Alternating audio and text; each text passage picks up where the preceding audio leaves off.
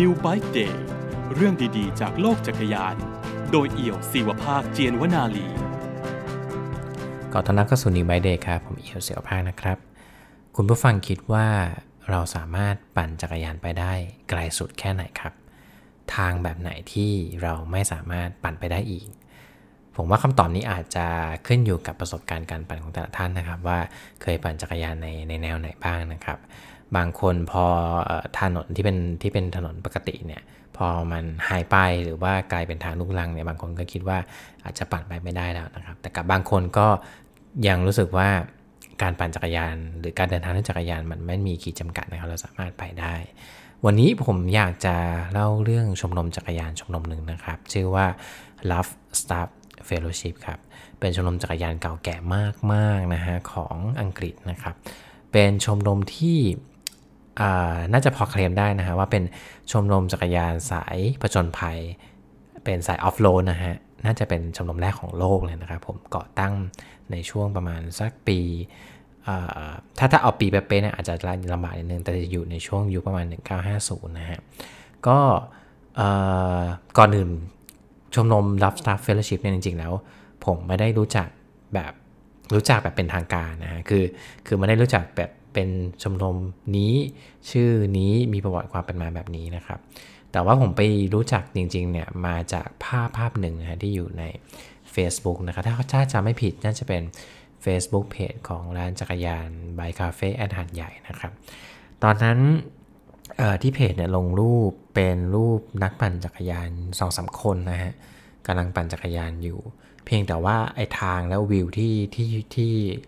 คนเหล่านั้นกำลังปั่นอยู่เนี่ย มันไม่ใช่ทางปกตินะครับแต่มันเป็นเหมือนทาง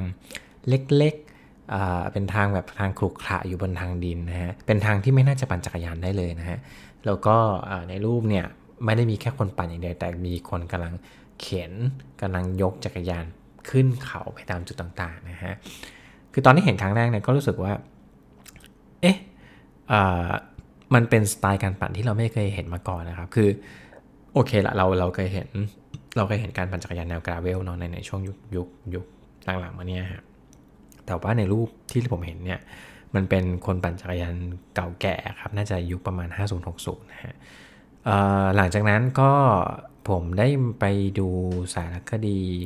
เรื่องหนึ่งนะครับใน GCN Plus ชื่อว่า The Pioneer นะครับ ก็ถึงได้รู้ว่า อ๋อ ภาพที่เราเห็นตอนนั้นกับ เรื่องที่ถูกเล่าในสารคดีเนี่ยเป็นกลุ่มเดียวกันนะครับ ชื่อว่า Love Star Fellowship นะครับก็เป็นชมรมจักรยานที่เขาโดดเด่นในแง่ของการชวนคนไปปั่นบนเส้นทางออฟโรดนะฮะเเขาใช้คำว่ามันเป็นเหมือนเป็นเหมือนการประจนภัยด้วยจักรยานนะฮะในจุดที่ดูเหมือนจะไม่น่าจะปั่นได้เลยนะครับ มีตั้งแต่การเดินทางด้วยจักรยานขึ้นภูเขาไปบนทางที่เป็นเหมือนทางเทรลอะครับแต่ว่าเอาจักรยานขึ้นไปนะครับข้าม ประเทศที่ดูผ่านภูมิประเทศที่ดูโหดร้ายมากๆครับผ่านลำธารผ่านน้ำแข็ง ผ่านทะเลทราย แล้วก็มีจุดมีภาพภาพหนึ่งนะครับเป็นเป็นเหมือนภาพที่อยู่บนเทือกเขานะครับ แล้วผมเพิ่งมารู้ที่หลังว่าภาพภาพนั้นนะเป็นภาพของนักปั่นจักรยานที่พยายามจะขึ้นเอเวอเรสต์นะครับ เป็นภูเขายอดเขาที่สูงที่สุดในโลกนะฮะก็น่าสนใจมากเลยครับ แล้วผมรู้สึกว่า เอ๊ะกลุ่มนี้มันมีความเป็นมาอย่างไง ก็เลยลองค้นหาข้อมูลมาดูนะครับ จริงๆแล้วเนี่ยต้นเหตุของการตั้งชมรมนี้เนี่ยคือต้องย้อนกลับไปในช่วงยุคประมาณยุคประมาณ 1950นะฮะคือคือยุคนั้นเนี่ยถ้าถ้าแบ่งแบ่งเล่าแบบที่มาที่ไปเนี่ยมันจะมี 2 เหตุการณ์ที่ที่เกี่ยวข้องในกันนะฮะเหตุการณ์แรกเนี่ยคือเป็นช่วงยุคหลังสงครามโลกนะครับประมาณครั้งหลังสงครามโลกครั้งที่1นะฮะ ตอนนั้นเนี่ยประมาณย้อนกลับไปประมาณช่วงยุคประมาณ 192 1920 ก่อนนะครับ ยุคนั้นเนี่ยเป็นยุคที่คนเริ่มกลับจากการทำสงครามนะครับ ในในหัวของคนที่เคยไปออกศึกทำสงครามมาเนี่ยเขาไปในนามทหารของชาติชาตินั้นนะครับเป็นเป็นคนที่รู้มีความรู้สึกว่าเขากำลังออกไปต่อสู้เพื่อที่จะปกป้องประเทศของเขานะครับพอกลับมาเนี่ยเขาก็รู้สึกว่า เหมือนมีความเชื่อมโยง หรือมีความเกี่ยวข้องกับตัวประเทศ หรือตัวตัวพื้นที่ที่เขาอยู่ตัวบ้านเกิดที่เขาอยู่มากขึ้นนะฮะ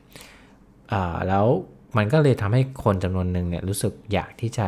สำรวจประเทศสำรวจประเทศตัวเองที่ที่ตัวเองออกไปปกป้องผ่านศึกสงครามเนี่ยให้มากขึ้นนะฮะเหตุการณ์เล็ก ๆ เหตุการณ์เนี้ครับมันทำให้เกิดกิจกรรมเดินทางกลางแจ้งมากขึ้นนะฮะคือต้องบอกก่อนว่าในยุคก่อนหน้านี้เนี่ย การเดินทางมันยังไม่ได้สะดวกสบายมากนักนะฮะแล้วตัวคนที่อยู่อาศัยเนี่ยก็จะอยู่กระจกตัวอยู่ในอยู่ในเขตเมืองนะไม่ไม่ค่อยได้มาประจนภัยสำรวจทางอะไรกันขนาดนั้นนะฮะ ในยุคนั้นเนี่ยคนพอคนกลับมาจากสงครามเขาก็รู้สึกว่าเออเขาอยากออกเดินทางสำรวจประเทศที่ที่เป็นบ้านเกิดของเขานะฮะมันเลยทำให้กิจกรรมกลางแจ้งค่อนข้างบูมมากๆไม่ว่าจะเป็นการเดิน การวิ่งรวมถึงจักรยานซึ่งเป็นเป็นกีฬายอดฮิตเป็นการการเดินทางที่คนนิยมใช้ในการสำรวจภูมิประเทศต่างๆนะฮะอีกเหตุการณ์หนึ่งเนี่ยก็ต้องยกในช่วงประมาณยุค1950นี่นะฮะคือเป็นช่วงที่เกิดการปฏิวัติอุตสาหกรรมแล้วนะครับ ยุคนั้นเนี่ยสิ่งที่เกิดขึ้นก็คือคนเมืองจำนวนมากเนี่ยฮะก็ต้องเข้าไปทำงานในโรงงานนะฮะแล้วก็พอการปฏิวัติอุตสาหกรรมมันบูมเนี่ยมันก็จะทำให้เกิดการสร้างโรงงานค่อนข้างเยอะเยอะขึ้นมากนะฮะไอพื้นที่ที่เรามีอยู่ที่ที่ที่เมืองมีเนี่ยมันไม่ได้มีเยอะมากนักนะครับ โรงงานจากเดิมที่อยู่ในกระจุดจุดจุดหนึ่งมาเริ่มขยายแล้วมันก็เริ่มกินพื้นที่ไปตั้งอยู่ใกล้ ๆ กับที่อยู่อาศัยมากขึ้นนะครับ โรงงานในสมัยก่อนเนี่ยยังไม่ได้มีการจัดการมลพิษที่ดีพอครับพอโรงงานไปตั้งอยู่ใกล้บ้านเรือนที่อยู่อาศัยเนี่ยมันเลยทำให้เกิดมลพิษนะครับพอเกิดมลพิษเนี่ยมันทำให้คนเริ่มอยากขว่คว้าหาธรรมชาติหรืออากาศบริสุทธิ์นะครับเพราะในช่วงเวลาปกติเนี่ยมันมันก็เป็นช่วงที่เขาต้องเข้าไปทำงานในโรงงานเนาะพอกลับมาที่บ้านปุ๊บเนี่ยก็เจอมลพิษจากโรงงานอีกนะครับ ในช่วงยุคนั้นเนี่ยก็ มันมันเหมือนเป็นแรงกระตุ้นนะครับที่ที่ทำให้คนเมืองโดยเฉพาะในอังกฤษเนี่ยเริ่มที่จะหันออกมาใช้ชีวิตในช่วงวันหยุดเนี่ยออกไปเดินทางท่องเที่ยวในในสถานที่ทำตามธรรมชาติมากขึ้นนะฮะมันเป็นความบันเทิงที่เริ่มบูมขึ้นมาในตอนนั้น ซึ่งมันอาจจะเป็นที่มาที่อาจจะไม่ค่อยดีสักเท่าไหร่นะแต่ว่ามันก็มีส่วนที่ทำให้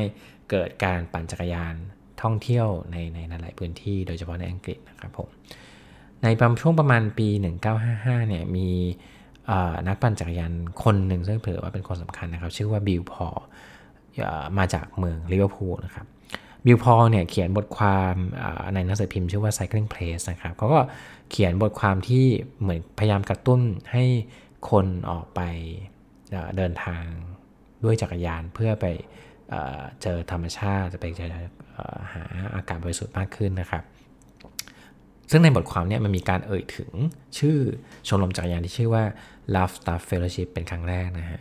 แล้วก็ในช่วงเวลาเดียวกันนี้เองเนี่ย ก็มีกลุ่มคนที่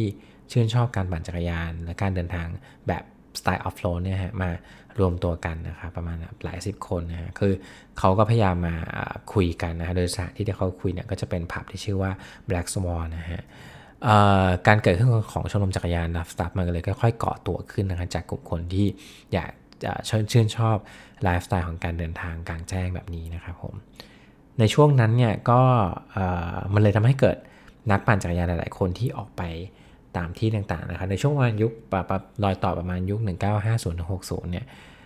คนก็เริ่มเดินทางกันแบบนี้มากขึ้นนะครับ แล้วก็เริ่มเลยไปในหลาย ๆ พื้นที่นะครับ ย่านย่านที่คนนิยมปั่นจักรยานไปกันเยอะๆ ในสไตล์ออฟโรดนะครับ ก็จะเป็นในโซนเทือกเขาแอลป์นะครับผม Rough Stuff Fellowship เนี่ยก็เริ่มมีสมาชิกที่มากขึ้นเรื่อยๆ มากขึ้นเรื่อยๆ นะฮะจริงๆ แล้วในสารคดีของ GCN Plus เนี่ยก็จะมีแขกรับเชิญคนหนึ่งนะครับ ชื่อว่าแจ็คแจ็คเทอร์สตันนะครับ ซึ่งก็เป็นคนเขียนหนังสือชื่อว่า Lost Lane นะครับ ที่เราเคยเล่าให้ฟังไปแล้วทีหนึ่งนะฮะ แจ็คเนี่ยก็เป็น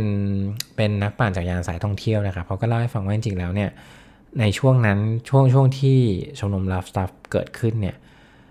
อืมคือคือคือจักรยานนะตอนนั้นเนี่ยมันมีสถานะความเป็นกีฬาเพิ่มมากขึ้นนะครับ ในยุคนั้นตัวเดอะฟองเกิดขึ้นแล้วนะฮะแล้วก็พอจักรยานมันดังกลายเป็นกีฬาขึ้นมาเนี่ยมันเลยทำให้สไตล์ของการปั่นจักรยานเนี่ยมันมันมีความ เรซิ่งมากขึ้นนะคือคือเป็นจักรยานเสือหมอบนะฮะแล้วก็เขาก็ชอบแต่งจักรยานแบบยางแคบๆคือให้ดูเหมือนนักแข่งมากขึ้นนะฮะแต่ในขณะเดียวกันนั่นเองเนี่ยก็จะมีกลุ่มคนที่ยังชอบสไตล์การปั่นจักรยานแนวออฟโรดอยู่นะฮะก็มีการถกเถียงกันไปกันมามากมายครับว่าไอการขี่จักรยานแบบไหนที่มันน่าจะเป็นสไตล์ที่ดีที่สุดนะฮะจริงๆแล้วก็เป็นการถกเถียงเหมือนที่เราเหมือนที่เราเคยอ่านแล้วก็เคยได้ยินในในยุค ปัจจุบันนี้เหมือนกันนะฮะยุคนั้นเนี่ยมันเลยทำให้คนที่รู้สึกชื่นชอบในสไตล์แบบออฟโรดเนี่ยก็มาเข้าร่วมตัว Love Star Fellowship มากขึ้นนะฮะก็มันเลยทำให้ทำให้ชมรมเนี้ยมันแข็งแรงแล้วก็เติบโตขึ้นเรื่อยๆขึ้นเรื่อยๆนะครับช่วงประมาณยุค80เนี่ยก็ชมรมนี้ก็ยังอยู่นะครับเราจริงๆ อยู่มาถึงปัจจุบันนี้เลยนะฮะในช่วงนั้นเนี่ยก็จะมีนักปั่นหลายๆคนที่อยู่ในชมรมเนี่ยเขาพยายามที่จะ ปั่นจักรยานไปหลาย ๆ ที่พยายามสร้างสถิติพยายามไปในที่ที่มันประหลาดประหลาดไปในที่ที่จักรยานไม่น่าจะไปถึงได้ครับ คือลัฟสตัฟเนี่ยคนที่ไปปั่นเนี่ยส่วนมากสิ่งที่เขามักจะทำกันอยู่เสมอคือการถ่ายรูปในสถานที่ที่เขาไปปั่น ซึ่งรูปเนี่ยโฟโตเจนิกมากนะครับ คือคุณจะเห็นรูปที่เห็นคนปั่นจักรยานในจุดที่ไม่น่าจะปั่นจักรยานได้ครับ แต่ว่ามันเป็นรูปที่ดีมากนะฮะ รูปเหล่านี้จริงๆแล้วถ้าเกิดว่าสนใจอยากจะซื้อเป็นหนังสือภาพก็มีเหมือนกันนะครับ ชื่อว่า The Love Star Fellowship Archive นะครับ ก็เป็นเป็นหนึ่งในในหนังสือภาพที่ดีเหมือนกันนะฮะในช่วงยุค 80 เนี่ยมีสมาชิกของ RSF อยู่คนหนึ่งนะครับ ที่ทำเรื่องบาลหัมมาแล้วนั่นก็เป็นนักปั่นที่ชื่อว่าฟิลฮากรีฟนะครับฟิลเนี่ยก็ในช่วงประมาณปี 1984ถึง1987 เนี่ยเขาก็เข้าร่วมชมรมจักรยาน ISF นะฮะ Left Star Love Star Fellowship แล้วก็เรื่องปั่นจักรยานรอบโลกในช่วงนั้นนะครับไปหลาย ๆ พื้นที่เขาลองที่จะปั่นขึ้นเอเวอเรสต์นะครับแต่ว่าไม่ได้ไปถึงเอเวอเรสต์แบบข้างบนขนาดนั้นนะแต่ไปในจุดที่เรียกว่าเป็นเบสแคมป์นะครับหรือจุดที่ตั้งเต็นท์นะครับใช้ใช้เป็นเป็นจุดพัก ซึ่งก็เขาไปขึ้นในทางฝั่งฝรั่งเศสนะผมไม่มั่นใจเรื่องเรื่องจุดว่าตัวเบสแคมป์ตรงนี้ในปัจจุบันเนี่ยมันยังขึ้นได้อยู่ไหมนะแต่ว่าก็ถือเป็นหนึ่งในเหตุการณ์ที่ ชวนให้ตื่นเต้นนะครับว่าเออจักรยานมันสามารถไปได้ไปได้ไกลถึงขนาดนั้นเลยนะครับชมรมจักรยาน Love Star Fellowship ณปัจจุบันนี้ถามว่ามันยังอยู่ไหมยังคงอยู่นะครับ มีเว็บไซต์ทางการด้วยนะครับ สามารถเข้าไปดูได้ ในนั้นเนี่ยจริงๆแล้วก็จะมีข้อมูลหลาย ๆ อย่างที่เกี่ยวข้องกับเรื่องอไม่ว่าจะเป็นประวัติศาสตร์ที่มาต่างๆ ของชมรมนะครับ แต่ว่าสิ่งที่น่าสนใจดีก็คือเขาจะมีระบบ ที่เราสามารถสมัครเป็นสมาชิกของชมรมได้ครับ ถ้าถามว่าสมัครแล้วได้อะไรบ้างครับ คือจริงๆแล้วถ้าดูในแง่ benefit เนี่ยมันอาจจะไม่ได้เป็น benefit ที่ใหญ่โตหรือว่ายิ่งใหญ่อะไรมากนะครับ แต่ว่าเออถ้าผมยกตัวอย่างอย่างเช่นคนที่สมัครสมาชิกจะได้หนังสือ journal นะครับเป็นหนังสือที่พูดถึงทริปจักรยาน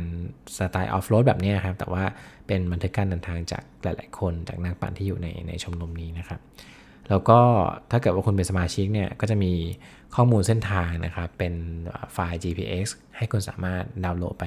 ใช้เพื่อนำทางได้นะครับ หรือว่าในระบบมันก็จะมีเป็นเหมือนบทความที่บันทึกการปั่นจากนักปั่นในในสมาธิที่เป็นสมาชิกในชมรมนะครับ ถ้าเกิดว่าคุณเข้าในชมรมก็จะสามารถแชร์เรื่องราวของตัวเองได้เช่นเดียวกันนะครับ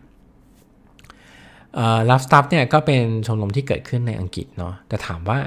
ในเมืองไทยเนี่ยมีทางสไตล์ออฟโรดแบบนี้ไหมหรือว่ามีกลุ่มที่ทำทริปการปั่นในลักษณะแบบนี้ไหม